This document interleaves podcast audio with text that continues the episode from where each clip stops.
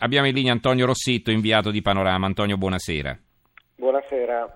Scusa se ti abbiamo fatto attendere. Allora, eh, la copertina di Panorama eh, con una foto della famiglia Boschi, si vede il papà, la mamma, la Boschi e, e i due fratelli. Eh, la famiglia Boschi, il giorno del giuramento del governo Renzi, in primo piano Maria Elena, dietro di lei la madre, i due fratelli e il padre Pierluigi. Qual è il titolo? Ecco le prove, dal ministro a suo padre, dal PM all'avvocato di famiglia, lo scandalo che imbarazza il governo è pieno di omissis, tutte le bugie del caso Boschi. Eh, diciamo che oggi però il governo è passato indenne alla prova eh, del Senato, insomma, la mozione di sfiducia che era stata presentata dalle opposizioni. Diciamo, cosa aggiunge eh, non la copertina tanto quanto il contenuto di questo numero di panorama a quanto era stato detto nei giorni precedenti sul caso Boschi e sul caso di Banca Etruria? Esatto, noi per la seconda settimana di seguito facciamo una copertina sul, sul caso Boschi.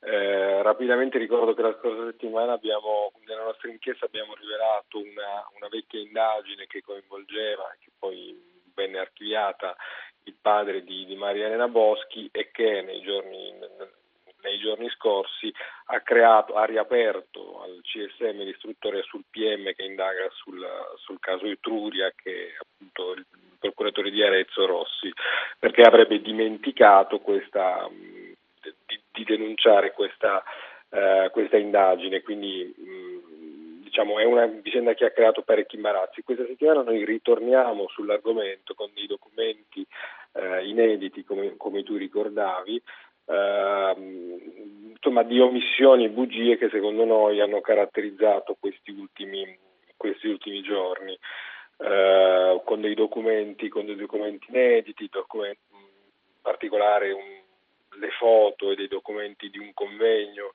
a cui partecipa il padre, il ministro, il procuratore in un momento in cui il padre del, del ministro è ancora indagato, quindi una vicenda che secondo noi andrebbe chiarita, eh, così come la nomina scusatemi, del, dell'avvocato di famiglia poi al, al CSM ehm, così come un decreto di perquisizione che secondo noi uh, anche qua in qualche maniera computa le parole di Rossi che aveva detto chiaramente di fronte alla prima commissione del CSM di non conoscere nemmeno la composizione della, della famiglia. Ecco, noi riveliamo che c'è questo, questo, questo decreto di perquisizione in cui eh, fatto a Casa Boschi con un quattro finanzieri che vanno a Casa Boschi in cui vengono identificate tutte, tutti i membri della famiglia fatto proprio su ordine del PM Rossi. È un'inchiesta molto lunga che anche questa settimana eh, Panorama sceglie di, eh, di, mettere in ampia rilevanza. Ecco, mm-hmm. Il tema in qualche maniera della settimana, come ricordavi tu, a, eh, oggi è stato, si è discusso della, di questa mozione di sfiducia che come ampiamente prevedibile è stata poi respinta, certo. È stata poi respinta, ma insomma questo di qua era del tutto prevedibile. Diventano più interessanti secondo me in questa maniera, se posso fare una rapida digressione, gli scenari nel, al CSM dove appunto dopo la nostra inchiesta, la nostra inchiesta ha costretto il procuratore Rossi a, a scrivere immediatamente al CSM ricordare questa vecchia indagine in cui aveva eh, indagato il padre di Maria Elena Boschi e appunto il CSM ha riaperto la, l'istruttoria su di lui, quindi là lo scenario è un po', un po diverso. Ovviamente tutto si interseca non solo con il, il, la vicenda Boschi, ma con la vicenda Etruria che è, insomma, è una vicenda molto più importante che coinvolge mm-hmm. e che riguarda uh, migliaia di risparmiatori. Ecco. Allora, quali sono altre, gli altri servizi, le altre inchieste che ci vuoi segnalare di questo numero Dunque, di panorama? Io di questo numero vi segnalerei a seguire appunto sul tema eh, un'altra, un'altra, inchiesta che è al titolo, un titolo abbastanza eh, chiaro, l'insostenibile pesantezza del credito, eh, cioè una, un'analisi, numeri alla mano e grafici, una cosa insomma, molto pensata. In cui si confuta un'altra teoria del governo, cioè che sostiene che il sistema bancario è sano, e, però intanto ovviamente bisogna trovare degli aiuti pubblici per liberarlo dal, dalle sofferenze, dalla, da questa montagna di incagli e non dice quanto potrebbero costare invece agli, agli italiani.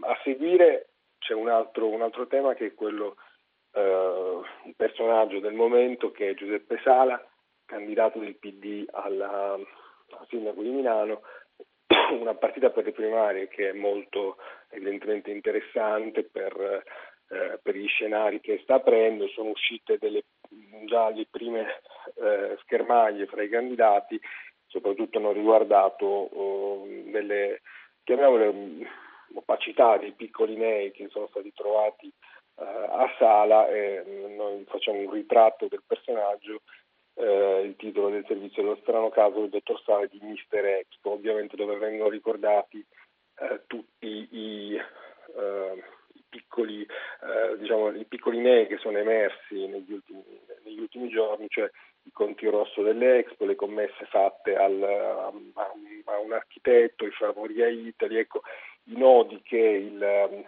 il commissario unico che Uh, era, era, ed è considerato sicuramente per, il, per buona parte PD il candidato ideale, uh, deve comunque si trova in, qualche maniera adesso costretto a uh, sciogliere. Rimanendo sempre sull'attualità, vi segnalo un'interessante intervista di, anche ironica a Monica Cirinà, che è un altro personaggio del, del momento, perché è la e la senatrice del PD che ha presentato il disegno di legge più controverso del momento, quindi quello sulle, sulle unioni civili.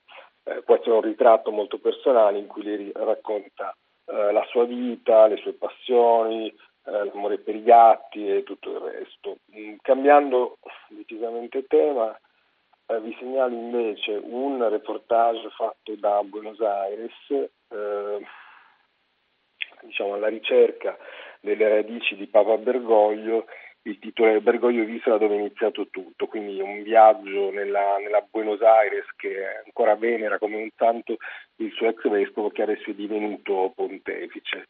E quindi è un reportage molto ampio alla, fatto alla vecchia maniera con cui eh, tra madonne che sciolgono nodi, eh, chiese testimoni della chiamata di Dio, le favelas, quindi la nostra inviata ha incontrato anche mh, le, molte persone che l'hanno conosciuto e a cui diciamo, il sentimento comune è questa, uh, questa mancanza di, uh, di, Bergoglio appunto, che, viene, uh, che, viene, mh, che, manca molto appunto a quella mm-hmm. città di Buenos Aires.